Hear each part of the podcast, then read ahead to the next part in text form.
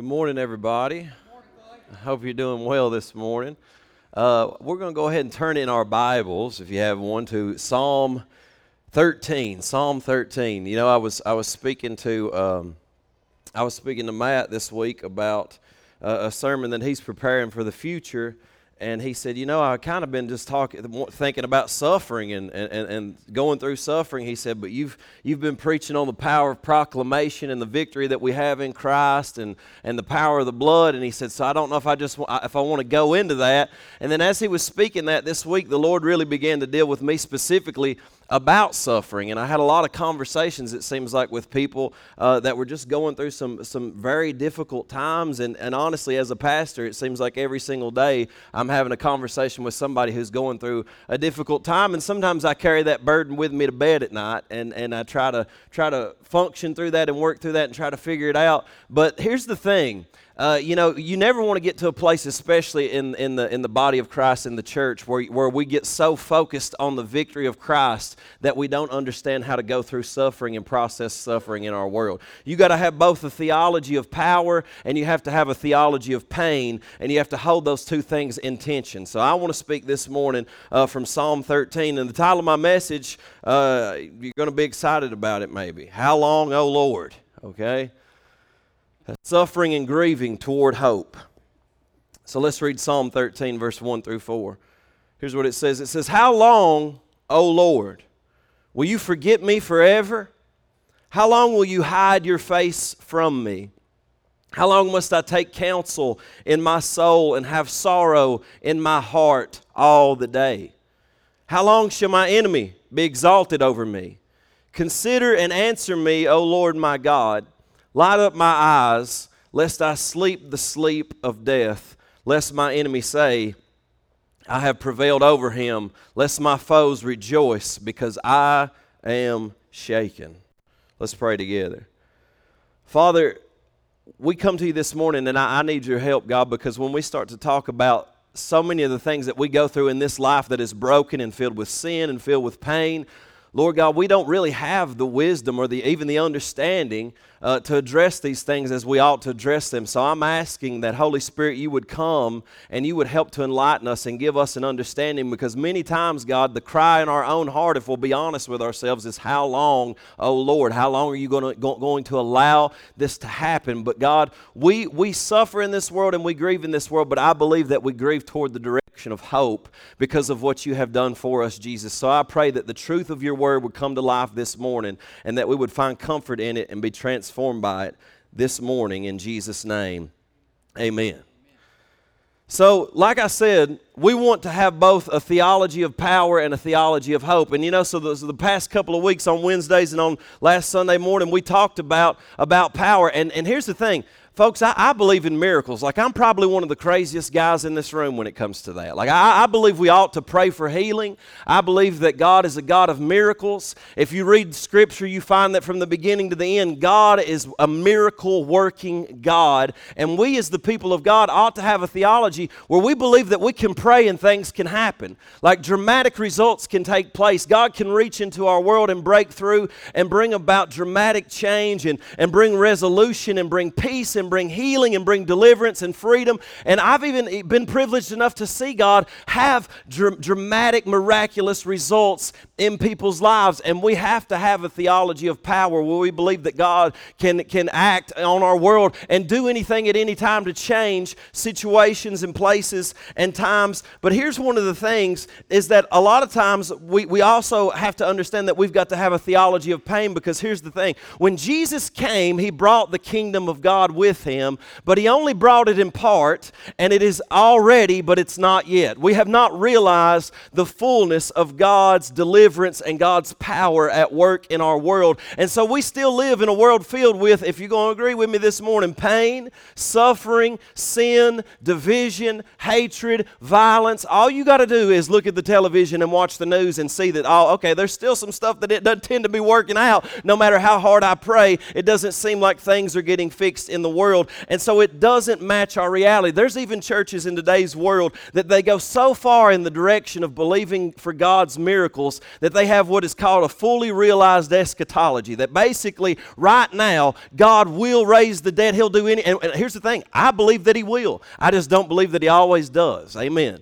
I don't believe that we're there yet. And some people will even teach that, hey, the kingdom is going to come fully on earth and then Jesus will come back. But guess what? That does not match our reality, does it?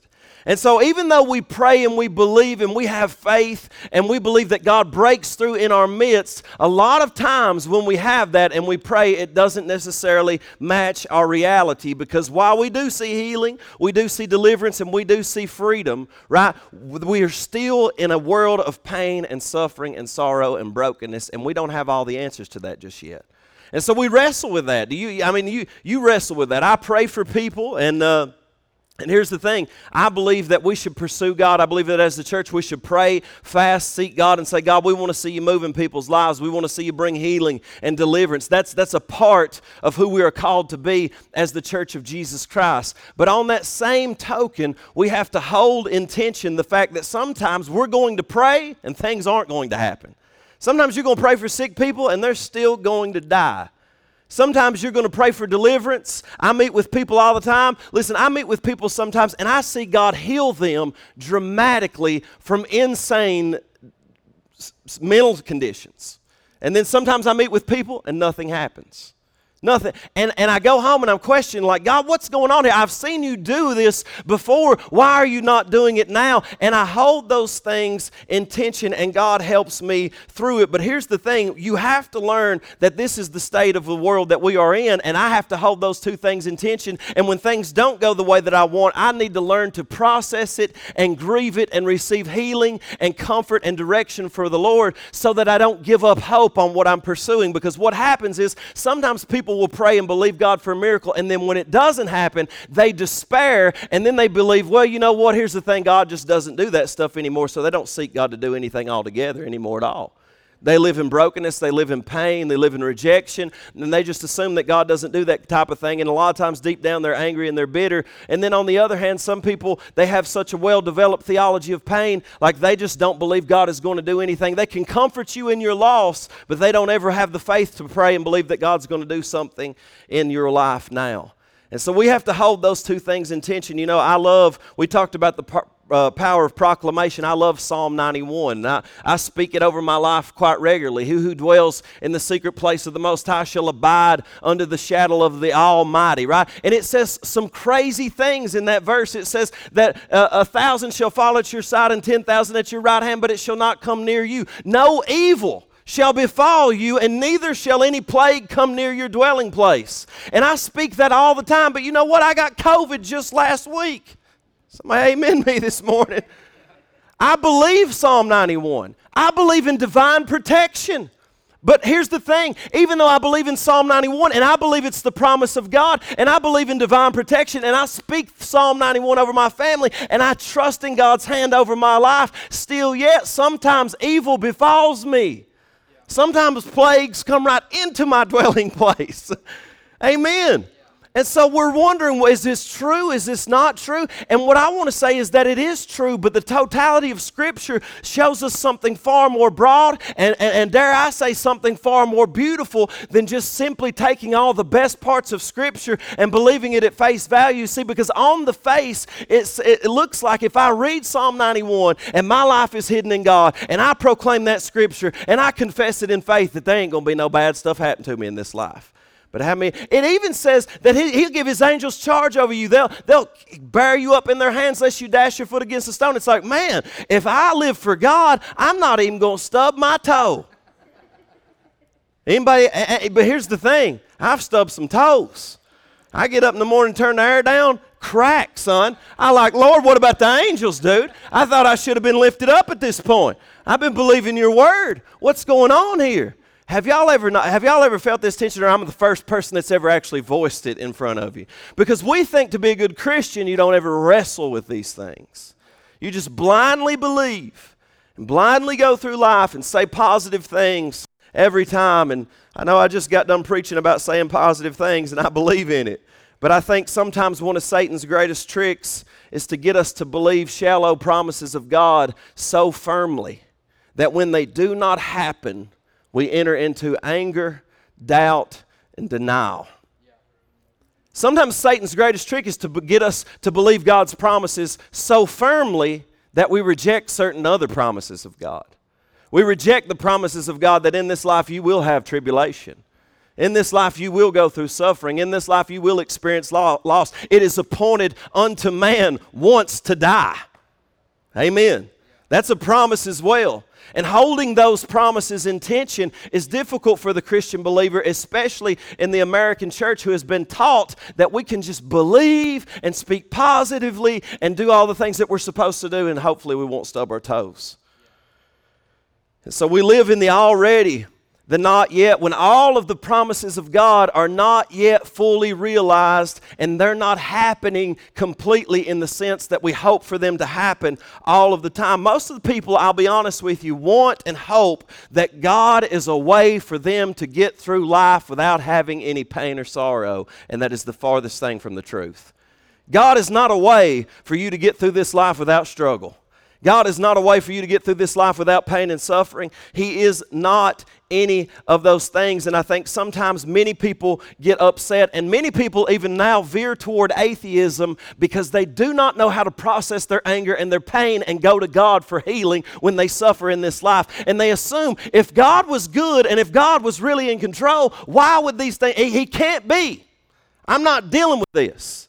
So I would rather move into a place of anger and rejection rather than learn how to process my pain and understand what God has actually said in Scripture. And I think sometimes we can wait on God to do something that honestly God may not do.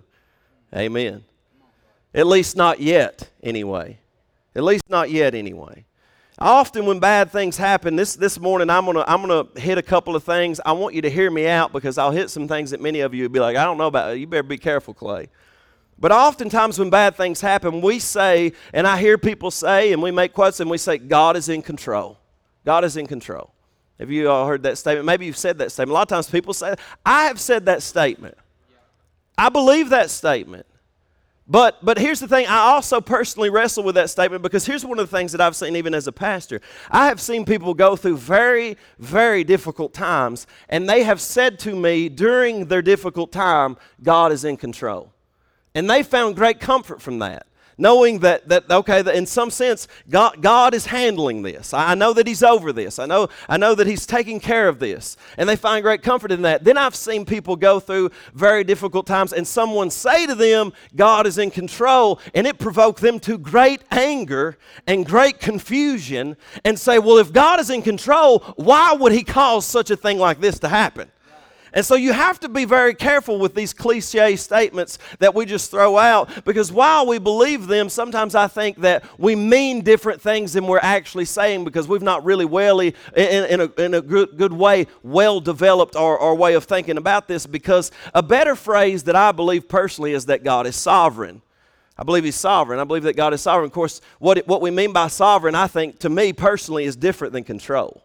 When you think about control, You, you're, you're talking about to act in such a way that it would actually make the other thing not what it is on its own. Because if I control you, you are doing what I will and not what you will. If I control you, you're not doing what you will, you're doing what I will. Amen.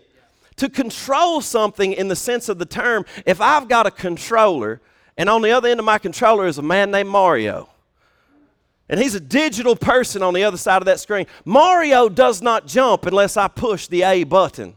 Amen. He does not move right unless I put the directional pad right. I am in control of every single one of Mario's actions. And in that sense, I want to argue that God is not in control.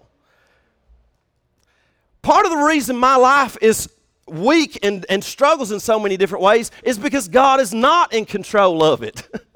I know y'all are like, oh gosh, Clay has messed up. If God was fully in control of all of my actions, I would be a lot more loving person.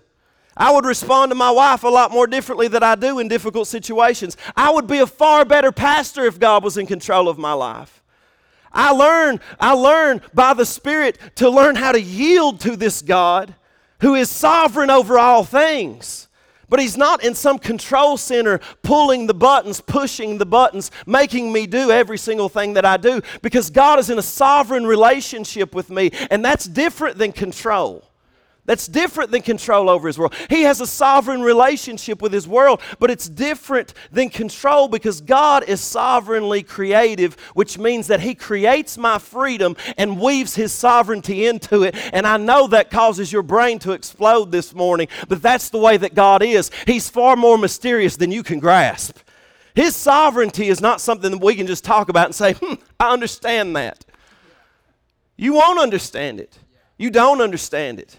But what I'm telling you is that there are things that are going on in this world that means that God's creativity and wisdom and sovereignty is at work in and through every single thing that takes place, yet it does not impede on your freedom at all, and yet God remains God over all. Yeah. How's that work, Clay? I have no idea. He's God and we're not. And I know that he's in a relationship with me where his create. When we talk about God's sovereignty, we're talking far more about God's creativity and his wisdom than we are his control. Yeah. Understand that. I know that's difficult. Not everybody will receive that necessarily. But God's relationship to me is creative and it's sovereign. It's not controlling, nor is it not not controlling. It's something unlike control completely. It's a kind of relationship that only God can have with us. There's nothing that takes place outside of God. In, in him, all things consist. But to say that he is controlling every move that takes place in the world would say that he is directly responsible for the evil that happens in this world. And that's a struggle that I wrestle with, right? So, for example, I, I looked at, I was looking at some photos. We, you know, we, we sponsored a guy, James LaPoto, who is in South Sudan. And South Sudan's a terrible place to be in right now, and Sudan is a terrible place. I want you to put that photo up there if you would. This is a photo taken, it's a blurry image, but this was taken in Sudan uh, several years back, and uh, it was taken by a guy named Kevin Carter. And this is a little boy who is emaciated because he's starving to death. There was a great famine in Sudan during that time, and Kevin Carter went in to see it, and he, and he took this picture, and he actually got a Pulitzer Prize for this picture that he took. And dozens and thousands and maybe perhaps even millions of people were literally dying and have been dying even since that time uh, uh, of starvation and war and disease and all kinds of things. And what you see is this baby starving and this, this vulture in the background waiting on that child to die so that it can eat it. And he takes this picture. And if you read about, if you read about what took place here, Uh, they actually say that this, this child was trying to get to one of the United Nations camps so that it could get food and nourishment, et cetera. And it ended up, this child ended up making it. The guy that took the picture uh, shooed the buzzard away, or whatever it is, and the vulture, and, and, and the child ended up making it to, to the camp, but the child did die a few years later of, of disease, of a, of a fever. Now, this guy won the Pulitzer Prize for... Uh, for this photo, and then several weeks after he won the Pulitzer Prize, he took his own life. He didn't know how to deal with these things in the world. I think sometimes we deal with loss, we deal with pain, but if you see, if you were to pull back and see the broad picture of all the evil that's taking place in the world right now, it would be so overwhelming to you that you could not contain it. I'll just go ahead and tell you. You think about sex trafficking, you think about children being abducted, being raped, being abused, being murdered. You think about all of the evil that's going on in our world that today, uh, I think I, I read a statistic that over seventy thousand men have been killed in Ukraine just since they started the war in Russia. And you talk about all the wars throughout history of husbands and, and fathers and brothers being killed uh, in, in, in war and in combat, and the violence and the hatred and the, and the greed that it takes to enter into that kind of evil with other people. And you start to wrestle with things like that, it's more and more difficult to just say out of your mouth, God is in control. How difficult would it be to stand over that situation, look at that child, that vulture about to eat this child, and perhaps it's even taken place before in that vicinity, and how difficult would it be to stand over that and say, God's in control? Just a little cliche hashtag, you know what I'm saying? Like so, something that we say regularly. It becomes increasingly difficult, and I'm not saying that it's a bad thing to say that. I'm just saying that we have to wrestle with it a little bit more deeply than we often do wrestle with it, because I think whether we realize it or not, deeply seated in us is the sense in which God is an agent in the world where He could control what happens, but for some reason or another, He just isn't at this moment. That's what we really think, right? Like, God, you could fix that. You could keep this child from getting eaten by a buzzard, but for some reason or another, we don't know why, but you're not. And we end up coming to this conclusion that either God is able, but He just chooses to not do anything about it, or God's not able. Amen. That's, that's, that is the argument of, of ninety-nine percent of most, most atheists, is that either God is all-powerful and just chooses not to do anything about it, or He's not able at all. And He doesn't do anything about it. But I want to argue that both of those ways are unfaithful ways of talking. Both of those ways are the wrong way of looking at God altogether. And the world that we live in and the way that He's created it and how He's given human beings dominion in this earth and responsibility in this earth and how we see the end of the book and how we see what God's plan is and what He's moving toward, those are unfaithful ways of talking about what God is doing. Now, I heard a sermon one time. It was probably in the top ten of one of the worst sermons I've ever heard. And I know y'all are thinking, well, Clay, you've preached some of my top five. And I'm thinking maybe this is right there in it. So I, I get it. I get it, I get it, I get it. So, but this guy said, "You can." Tr- the main point of his sermon was, you can trust God because God is in control. And then he gave this, he gave this elaborate sort of a, a, a point behind it, and he said, you know, it's like Disney World. When you go to Disney World, you got your cotton candy and your kids are going to certain rides, and he said, and you're in the line, but somewhere behind the scenes underground of Disney World is a few people in a control center making sure everything's taking place, and they know where the money's going and they know how long the lines are, so that they're making sure everything ends up working out properly so that you can have a good time at Disney World. But can I tell you that, and he said, see, that's just like God. That's what he said. And you know what my response was? No, bro, that ain't just like God. God is not somewhere in a control center pushing buttons, making things like this happen when you see starving babies and children dying and violent wars. These are things that are actually anti-Christ. These things are anti-God. These things are anti-kingdom of God. These things are not buttons that God pushes in a control center. Amen. You say, but, but Clay, but these things are happening and God remains God. I say, yes, God is sovereign. I don't understand why all these things happen, but I know that if I read according to Scripture, none of these things are according to God's nature and character. And though while they are happening in God and through God and with us in the world and we don't understand it, God is not pushing the buttons behind the evil of the world. Amen. So we still wrestle with it. And I know some people are saying, gosh, Clay, I don't even know how you're going to tie this one up and make it make sense. We don't want to say about the horrors and tragedies. I hear stories all the time. I heard a story, I heard a story uh, recently about a, a woman who left her child in the vehicle and the, got so hot in the vehicle that, that the child died. And then it reminded me of a time when I lived down in Tennessee where there was a grandmother, sweet lady. People knew her, and she left her grandbaby in the vehicle, and it was cold outside, so she turned the heat on. And when she came back, the baby died of a heat stroke in the car. And I wrestle with that stuff, and I think to myself, my God, the last thing I'm thinking at that moment is that God is in control. I'm thinking it's out of control. What in the world is happening here? What, what is going on? That these are the things that we have to deal with and we have to face in our world and just try to find a way through it. And so when we say God is in control, I know what we're saying, because deep down what we feel is that at the end of this, it's not over yet. That's what we really mean, right? What we really mean when we say God is in control is that God is not done being God just yet. That's what we really mean. So that's why I say it. I say God is in control because He's sovereign over all, and He sees what's happening and He sees what we're going through. And even though He's not the one pushing the buttons behind the evil in the world, God is not yet done being God in our world and in our lives. He's not finished yet. He's not through.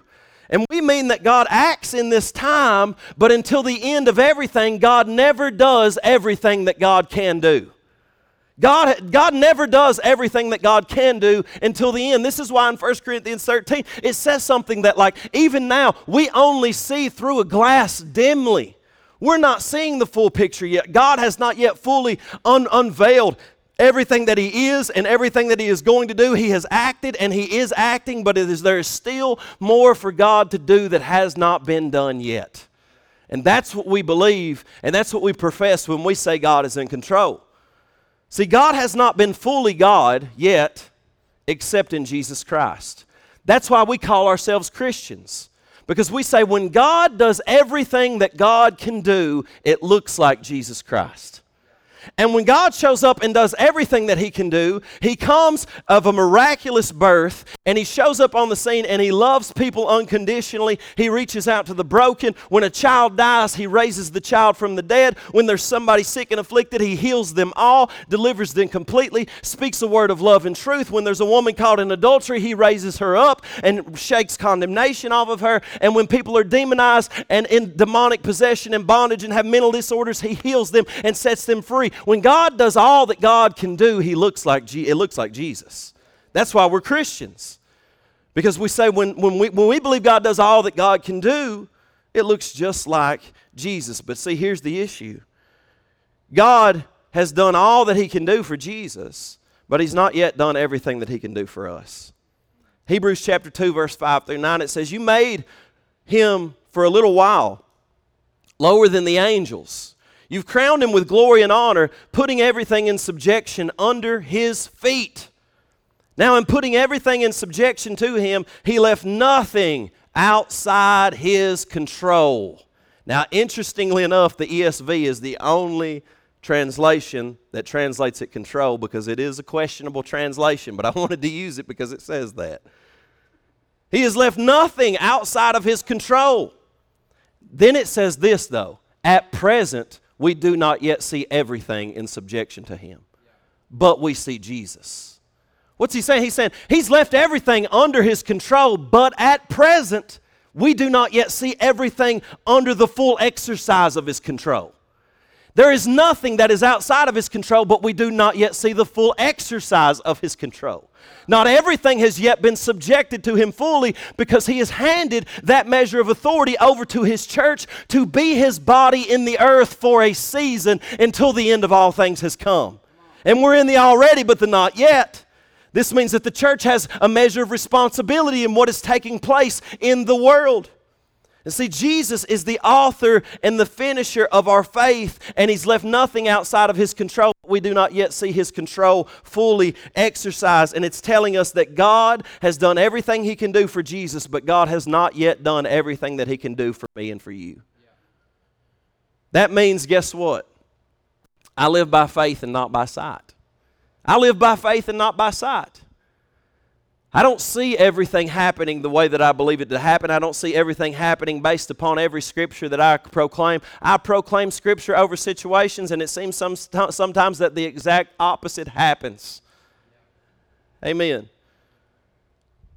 I don't yet see everything, but I live by faith and not by sight, because you're going to go through this life, and let me tell you something, even with God and your prayer life being amazing and everything working out the way that it's supposed to work out, you're still going to experience unfortunate things. And sometimes, let me tell you this, you are going to experience evil things. You're going to experience wicked things. And you're going to question, how in the world did a sovereign God bring this to pass in my life, and why in the world would I be going through such a thing? And what I want to say is, is, is that, that it's not that God is doing that, it's not that God is allowing that, it's not that God is or, or, or acting on that. That's not the way that we think about these things, because that's not what Scripture teaches us. What it literally means to have faith is that you trust when God is, is, is through being God to you, that evil will be made right. When I have faith, I trust that when God is ultimately through with everything that I'm going through, and God is done being God in my life, all evil in my life will be made right. It won't be overlooked. It won't be swept under the rug. But every single evil, one day, when God is through being God in my life, it will be made right. And that which I saw through a glass dimly, well, I will see in fullness in the end, and it will have made sense because of what God does in my life. But He's not yet done it all. Amen. And that's a difficult tension for us to hold, because we're crying out. You know that the characteristic prayer of the Old Testament, I know, I remember when I first went to seminary, the first day that I was in a class in Old Testament was my first class. And when I took it, the dude showed me a video, and the whole premise of it was, "How long, O Lord?" And, and, he, and he said, "This is the characteristic prayer of the Old Testament." I was like, "Bro, are you sure that's the, like, is, are you sure that's the characteristic prayer of the Old Testament?" And the point was is that, yes, all of the prophets, all of the people in the Old Testament, they're crying out, "How long, O Lord?" Because they are waiting for the day, the end of all things. They're waiting for what they called the day of God, when God finally showed up and set all things right. They looked at the world and they said, "Man, this thing is broken. It's messed up. We're facing our enemies. People are dying. There's wars. There's violence. There's disease. How long, O Lord?" Yeah. And they started to cry this out from deep within because they were waiting for the day of the Lord. They didn't see the world around them as a God, as a world in which God was in control. They saw the world around them that seemed to be out of control, and they were waiting for God to exercise His control on it. Amen. This is why when Jesus showed up, they started to see God's control breaking in. They started to see it breaking through, and it gave them a glimpse and an image of the kingdom to come when God reconciles and heals all things. Understand what I'm pointing at here. And I'm not saying that even in the evil, God is not at work. He's sovereign over it, my friends. I'm just telling you, I don't know how to explain that in a way that'll give you peace, except for the fact that God is working this towards something greater than we understand. He's working it far beyond.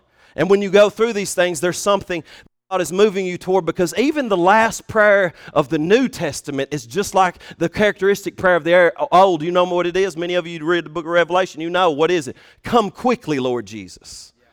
Why would you cry out, "Come quickly, Lord Jesus," if God is doing, like, you know what I'm saying? Like, why come quickly? We got it made down here. We've got it made. No, we do not. They cry out, "Come quickly, Lord Jesus," because they say, "Jesus, we have seen you begin to work. We know you're not done yet, but we want to see you finish the work that you've begun." Right. We want to see you complete the work that you've begun. When righteousness is established in the earth, all wounds are healed, and every tear is wiped from every eye. "Come quickly, Lord Jesus," is what we cry out. Amen. What I'm experiencing now is not the truth about me or the truth about my life. What you've lost in the here and now is not the truth about you or the truth about your life. You will not know the truth about you completely until you see Jesus in the end. Then you will know the truth.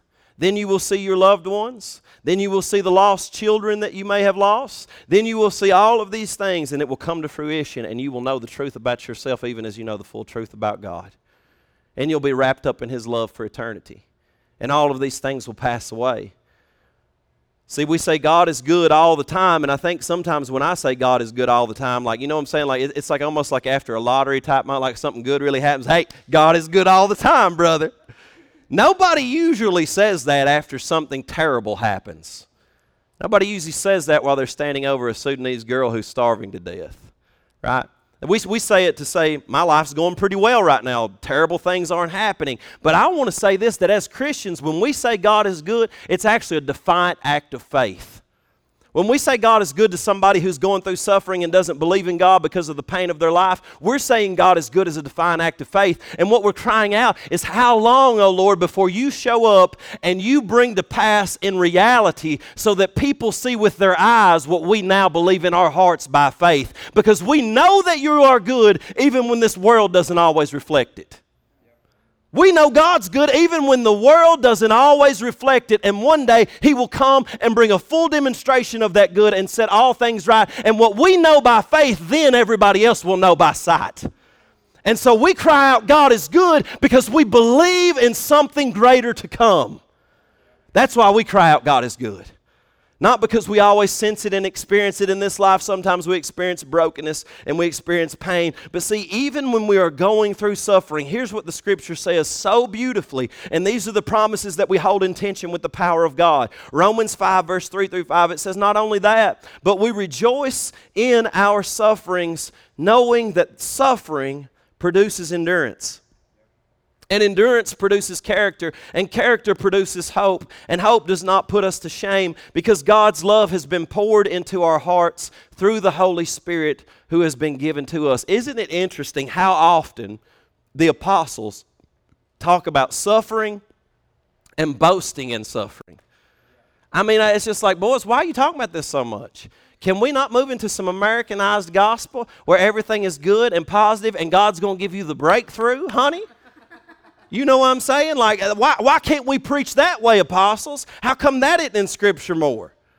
They talk about it so much. Matter of fact, Paul says to the Philippians, you have been graced to suffer.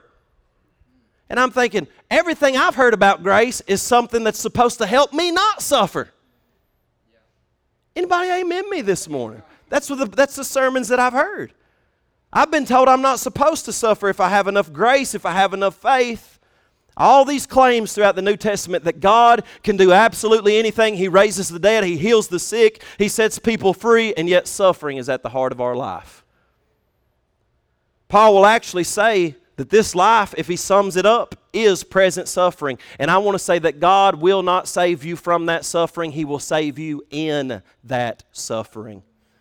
God will not take you from the responsibility that you have in this world to suffer. He won't take you from it. Say, Clay, this is encouraging this morning. Thank you. It says the reason, because suffering produces endurance. And any form of Christianity that does not train us in patience isn't true. Listen to me, saints. And this is a hard one, especially for us young people, because anytime we have a difficulty, anytime we have a struggle, we say there's a there's an answer for that, there's a medication for that, there's a prayer for that. We can get this thing fixed right away because we don't want to suffer or feel any discomfort in this life. And I'm telling you, you have been ordained by a sovereign God to suffer. And that suffering produces endurance. And if you don't go through that suffering and feel it to its depths, you will never learn endurance and patience. And without endurance and patience, you cannot make it. He says, those who endure to the end shall be saved. We have to learn endurance. Suffering produces endurance. We can't get out of every struggle and every problem that we go through. I can't avoid every hard and difficult conversation that I have to have with people and just pray and hope that God fixes it miraculously behind the scenes. I have to confront the suffering and the hardship head on. And this is good preaching this morning. The only way that Christ's character is going to be formed in me is when God lets me live in the midst of suffering and endurance. See, a lot of things can happen. You know, here's the thing. You, you, you drift toward a certain denominational camp, son. We believe, I believe in altar calls. I believe that people can be prayed for and miraculous things can happen. I've been to altar calls where miraculous things can happen in my life. But can I tell you something? Character doesn't come through an altar call. It does not. You're not going to love your enemies because I lay my hands on you after, after church this morning. The only way that you can learn to love your enemies is if your enemies do evil to you and you're put in a position where you have to respond with love on a regular basis. And unless you go through that suffering, you cannot learn that kind of love. Isn't that amazing? There's so many things that God wants to produce and work in you. And this is where I say that God is so- sovereign, because while he's not pushing buttons or pushing control, he wants to teach you love. He wants to teach you a kind of love that sees that Sudanese girl out in the desert and says, I've got to go help that person. Yeah, that sees that suffering and is moved from within and says, I've got to move toward that direction in love. That can't sit back idly and look at it and just let the bird do what the bird wants to do and not shoo it away and say, well, God's in control. He's allowing this to happen for a reason. That's not what God's trying to do in our world. He's trying to help you come into a position where you take the burdens on yourself that Christ himself took when he went to the cross. That Christ himself took when he went to the cross, because at some point you're going to go through suffering. And that suffering is going to produce endurance. And that, that endurance is going to produce character. And that character is going to pour hope out in you. And that love of Christ is going to begin to be formed in you. But it is the suffering that begins to ignite true love in your life. Because I want you to understand this. At some point, and this is what I'm beginning to understand as a pastor, because I got to be honest with you. Can I confess something to you this morning? Sometimes when I hear from this person, and then this person on Tuesday, and this person on Tuesday night, and then this person on Wednesday morning, and I hear the suffering that they're going through and the battles that they face, sometimes very large, sometimes more seemingly small, regardless, all suffering, all pain, all struggle, whether it's even just perceived or it's actually real. After a while, I want to escape from it. I don't want to hear about the problems. I don't want to see that picture. I don't want to think about starving kids. I don't want to think about diseased kids. I don't want to think about people with cancer. I, I, I just am so burdened with it. And I was laying in bed this, this week dealing with, with thinking about people's problems. And I didn't sleep one night, one entire night. And I'm laying there, and the Lord says, but Clay, don't you understand that it goes to a place where now it moves beyond your own personal suffering, and there comes a point where now you start to take on the sufferings of others, and that's how you become like me. It's the only way you're going to become like Christ. And it hit me like a ton of bricks. And it says, okay, I say, okay, this is, this is what I'm called to actually in the world. I'm called to not just try to figure out how to get through my own suffering. I'm called to move past it to a place where now I'm taking on the burdens and the sufferings of others, because that's what it means to be Christ. That's what it means to be Christ in the world. You begin to take on the burdens of other people's sufferings. And you recognize that's why you are in the world, because God's way of getting through to these people, can I tell you this? God does not represent His sovereignty and His power and His control through the fact that a young girl is dying and a vulture's coming to eat her. No, God reveals Himself when a person shows up and shoos away the vulture and picks up the girl and smiles at her and begins to feed her and begins to take her back to a place where she can be nourished. God has chosen sovereignly to work through you in a broken world until He comes back and heals all things. So He's waiting on us to take responsibility and not just look back and fold our arms and say, well, God's in control. If that's what happened, then God must have wanted it to happen. No, He wants us to move in it. I don't know why all things happen. I'm not trying to even answer these questions. I'm, I'm, I'm a moron when it comes to these things. I don't expect to have the wisdom of God. I prayed through this and said, Lord, if you don't show up and speak through me, somehow this won't even make sense this morning, because we're dealing with topics that are beyond us. And we move into a place of faith to try to work through them. But the more like Christ you become, the more burdens you take on and the more responsibility you begin to carry. And I want to say this. You know, when you first read Psalm thirteen at face value, if you're like one of those really holy Christians, you read it and you're like, psh, what is the psalmist complaining about? We're blessed. We don't need to be complaining like that. And the Lord flipped that scripture on its head, and He said, no, no, no, Clay, do you understand that when you've got a cry in your heart that says, how long, O Lord? You're actually coming into alignment with Christ. Because what you're doing is you're seeing the brokenness of the world, and you're desiring it to be made whole, and that is God's deepest desire. You say, well, why hasn't He done it yet? I don't know. He's sovereign, but He ain't done yet. And when He does fix all things, no matter how long or how bad or whatever we think that it, that it was and why didn't God fix it then, we will be able to say, that makes sense. Now I understand. I see God in a greater light and in a bigger way. See, this is why in Romans eight, eighteen and nineteen, it says, for I consider that the sufferings of this present time are not worth comparing with the glory that is to be revealed to us. You can't even, comp- you will put all of your worst sufferings and even that Sudanese girl getting ready to be eaten by a vulture, and you'll put it up against the glory of God in the end. And He said it doesn't compare. It, it, it pales. And you'll see that girl once again restored and whole and eating whatever's at that heavenly banquet. You understand what I'm saying? God's doing something, and He says it's not worth comparing with the glory that is to be revealed to us, for the creation waits with eager longing for the revealing of the sons of God. And here's what I want to say to us is that we are waiting on God, but this scripture says that everything else is waiting on us. Do you hear that?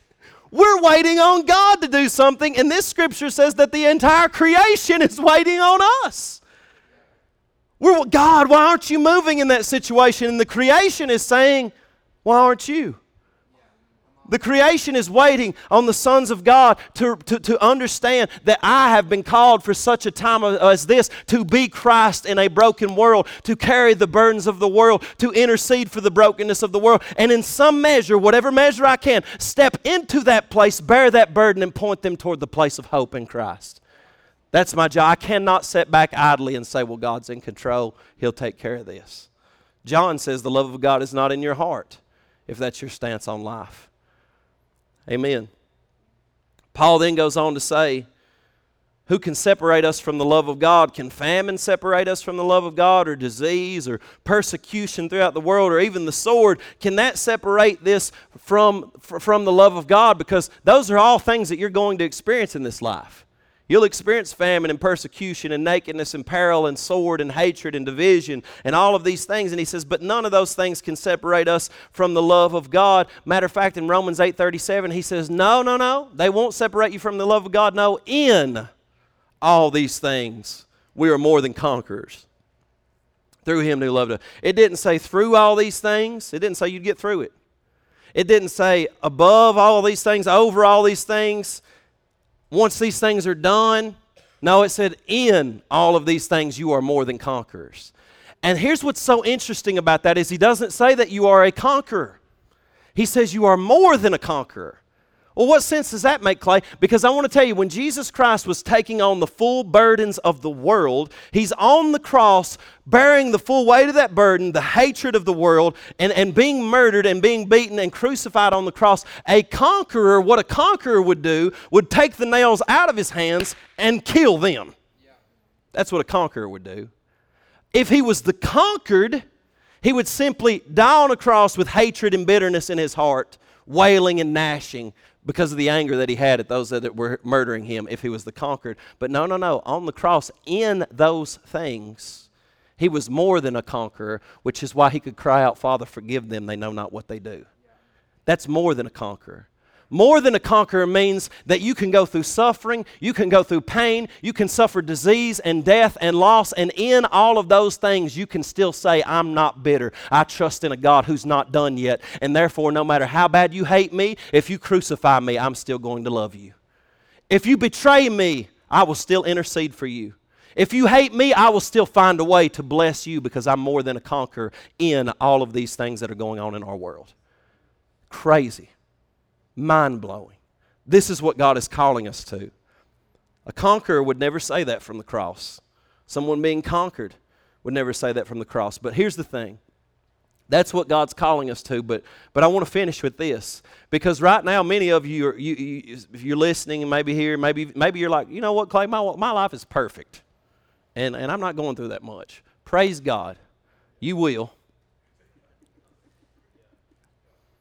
And so what do we do with our pain that leads us away from God and into confusion and into anger and into bitterness and looking for some kind of option other than God? Second Corinthians one, three through five, it says, praise be to the God and Father of our Lord Jesus Christ, the Father of compassion and the God of all comfort, who comforts us in all our troubles.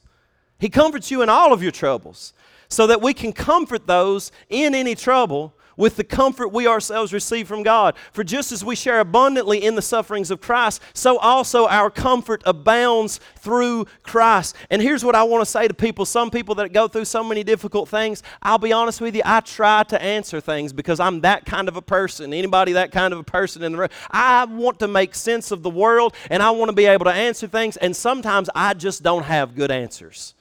And I've come to recognize that when people are going through pain and suffering, you know what they really don't want is my answers. There's a guy who wrote a song, uh, John Mark McMillan, The Road, the Rocks, and the Weeds, and he said, he said, I don't have an answer for heartaches or cancers, but a Savior who suffers them with me. And that's the thing. We don't have necessarily all the answers to what we're going through in this life, but what we do have is a God that is revealed in Christ, that he has chosen to suffer our sufferings with us. On the cross, he entered into your pain. On the cross, he entered into your suffering. And it says he's the Father of all compassion. The Latin word uh, compassion is two words that means literally to suffer with. God is not away from your suffering. He's not causing your suffering. He doesn't, he's not careless about your suffering. Matter of fact, he has entered into your suffering with you on the cross. And in that, he chooses to give you comfort so that he does get you through it. But in these things, he makes you more than a conqueror so that you become like Christ and character is formed. But he gives us a key on this side of eternity in order to get through. And this is an important key, and I want to try to get through it quickly as I can. But we must grieve the painful losses of the past seasons of our life before we can effectively embrace the present and the future.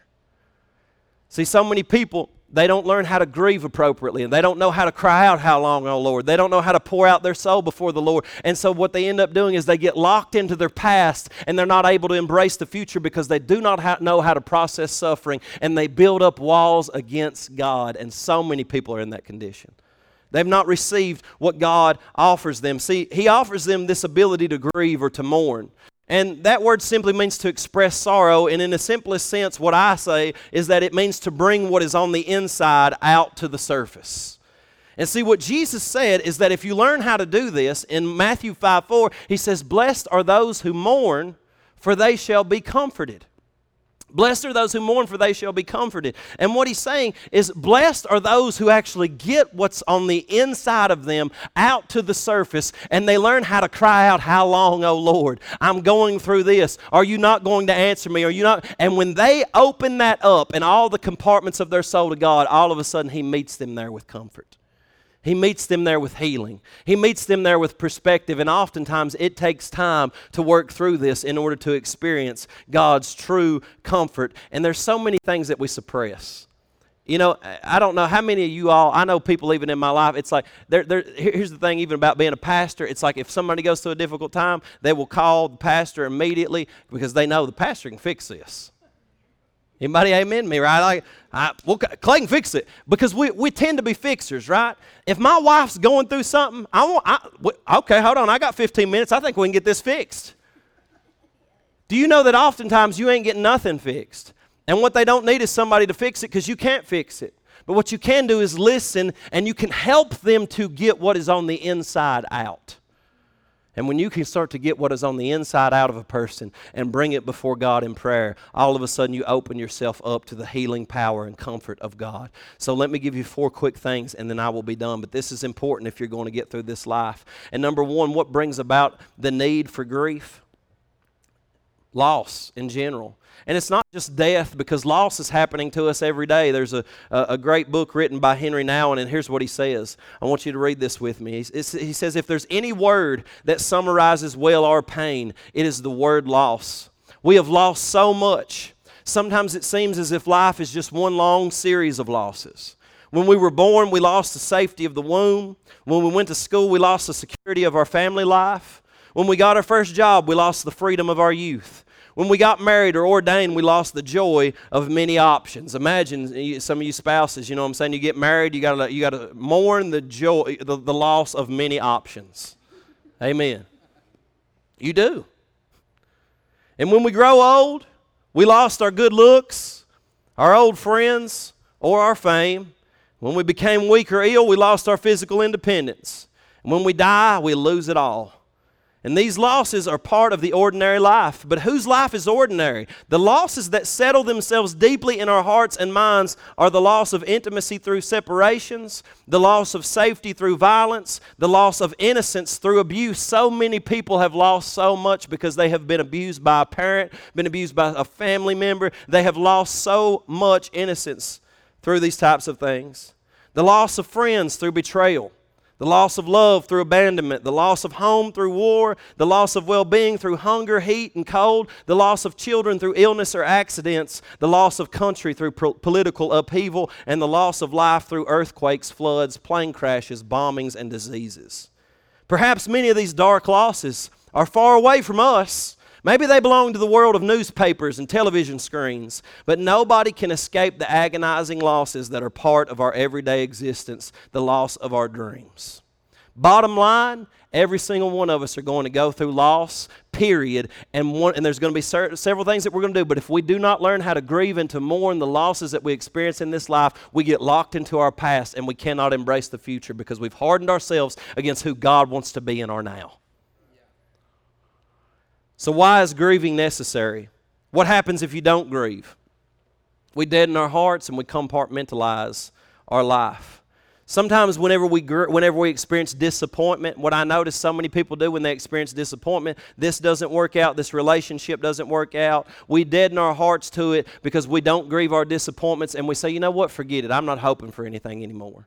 I'm just not going to believe God for anything in that area. I've done already been through that. I've experienced loss in that. And you let go of your dreams. You let go of any future because you've not grieved well your losses. And what I'm saying is God still has more for us. He's a God of hope. He's a God that wants to bring us into a place of hope. He takes us through these things, and in these things we are more than conquerors. That means that we can experience pain and loss and destruction, be healed from it, and move forward to a greater measure of joy and hope than ever before. Because we know that God is still at work and He's not done being God in our lives yet. And my question is, are we grieving our dif- disappointments? Or are we compartmentalizing our lives and just shoving that over there in a corner and say, I don't want to think about that. I don't want to talk about that. I don't want to bring that before God. Another guy goes on and says it like this. He said, instead of dealing with our arrows, the lies that attach themselves to our loss and disappointments, we silence the longing. That seems to be our only hope. And so we lose heart. How many losses can a heart take? So we just give up on everything altogether. I can't take no more. But see, if we embrace, embrace biblical grieving as a spiritual discipline, not as just a one-time event, but something that we're constantly moving into to allow God to heal us, we can move forward. But he says this, if we deny the wounds or try to minimize them, we deny a part of our heart and end up living with a shallow optimism that frequently becomes a demand that the world be better than it is. So he says, you're gonna either going to let your wounds swallow you up so you have no hope, or you're just going to pass over and say, ah, that wasn't that big of a deal. I'm fine. God's good. Praise the Lord. And you just sort of compartmentalize your life and try to move on. But in either way, you're responding inappropriately to what's going on. So why do we avoid the grieving process? Y'all know why you avoid the grieving process, because you don't like pain. You don't want to relive it. You don't want to feel it. You don't want to go through it again. And here's, here's, here's my argument to you. Here's what I know about human beings and what little wisdom that I've got over my thirty-six years is that until people open up about the pain of their past, they will not be able to be healed. A wound that is concealed is a wound that is never healed. And we have to open up. And here's the thing, when we deaden our hearts and we compartmentalize our lives, when we shut off, okay, I'm not grieving and I'm not mourning in that direction, and you pull that back here, you pull the continuum of joy back on this side. The deeper you can grieve on this side and mourn your loss on this side is the deeper you can move into the joy of the Lord on the other side of it. When we compartmentalize ourselves and harden ourselves and deaden our hearts, we don't grieve or mourn, but we don't enter into true joy either. And we just stay dead. We stay numb. We feel nothing. And what I'm saying is that we've got to grieve and we've got to mourn to go into the joy of the Lord. And here's my last point, number four. With what options then does our past pain leave us personally? And here's five quick things that it leaves us. We can go into hiding or denial, and we can just say, you know what, other people s- struggle with other things, and that's where we rationalize it. We just hide it, we deny it, and then we rationalize it. Man, there's way people going through way worse stuff than I'm going through. I mean, look at what's going on in Sudan. But guess what? Just because other people's stuff is worse than yours does not mean that that thing still isn't lodged in your heart causing a problem. No matter how little you may think it is, it's still lodged in your heart, causing bitterness and pain and rejection and all of those things. What your parents did to you in the past, there's a reason that Jesus said, you know what, it's better for a man to have a millstone tied, tied around his re- neck and be cast into the sea than to offend one of these little children. You know why? Because pain is exaggerated in a child. And when you experience something as a child, you numb yourself to it, you compartmentalize it and push it away, but by the time you're thirty or forty, this thing has veered you off course, and you don't even realize it because you shoved it somewhere in a deep corner. And God's saying you've got to learn how to mourn that. Quit rationalizing it away, because what might happen to some people is they'll move into anger or bitterness, and so many people are angry at a God who is not done being God to them yet. And they can't move into anger and bitterness. They've got to move into a place where they allow God to face that anger. And because here's the thing, if you're like me, I remember moving into anger and bitterness and just numbing myself. And you know what I did to help numb it? I moved into addictions. And you can get addicted to alcohol. You can get addicted to drugs. You can get addicted to ministry. And you can just get addu- addicted to your job or just staying busy and doing as much as you can possibly do other than face the music, other than actually mourn the losses and the pain that is in your heart, and that leaves you with the last and only viable option, biblical grief and mourning. And I'm going to close with this, this quote. Yes, we must mourn our losses. We cannot talk or act them away, but we can shed tears over them, and we can allow ourselves to grieve deeply. To grieve is to allow our losses to tear apart our feelings of security and safety and lead us to the painful truth of our brokenness. So in the midst of all this pain, there is a strange and very surprising voice of the one who says, "Blessed are those who mourn, for they will be comforted." That's the unexpected news. There's a blessing hidden in our grief. Not those who comfort are blessed, but those who mourn. Somehow in the midst of our tears, a gift is given. Somehow in the midst of our mourning, the first steps of the dance take place. Somehow the cries that well up from our losses belong to our songs of gratitude. Amen. So here's what I want to say in closing, is that you've got to remember this, that God is not yet through being God. And He's moving us toward something sovereignly in which all of the sufferings in your world will make sense one day. And He's seeking to produce something in you that you do not yet understand. But it's not just Him trying to get you through your suffering. He's trying to make you something in those sufferings, but He's getting you to a place where now all of a sudden the sufferings of others become your burdens as well. And when you take on those burdens, you take on the burden of Christ, and He makes you into His own image. This is what He's calling us all to. Amen. I want you to bow your heads with me this morning.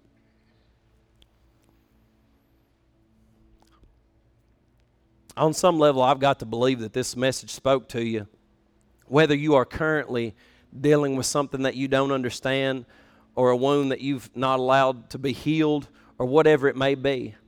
And there may be a cry in your heart that, just like the psalmist says, "How long, O Lord, how long, O Lord, are you going to allow this to take place and this to happen?" And that's a good place to be. But right now, I'm just going to ask you. I'm not going to, I'm not going to do anything other than ask you to respond to the Lord however you see fit. If it's to say, "God, let me take on the burdens that you take on. Let me grieve with somebody else. Let me mourn with somebody who mourns right now. And Lord, let me be somebody who can bring healing and love and your compassion and listen to the hurts that somebody else is going through." Or, "Lord God, I've got a wound that I need healed and I want to bring it to you right now." Whatever that is, I'm just going to ask you to take a moment to respond to the Lord. They're going to play. They're going to sing. We're going to worship. And you can come to this altar if you'd like. You can remain at your seat. You can stand and worship. But just respond to what the Lord is doing in your heart in this moment. Amen.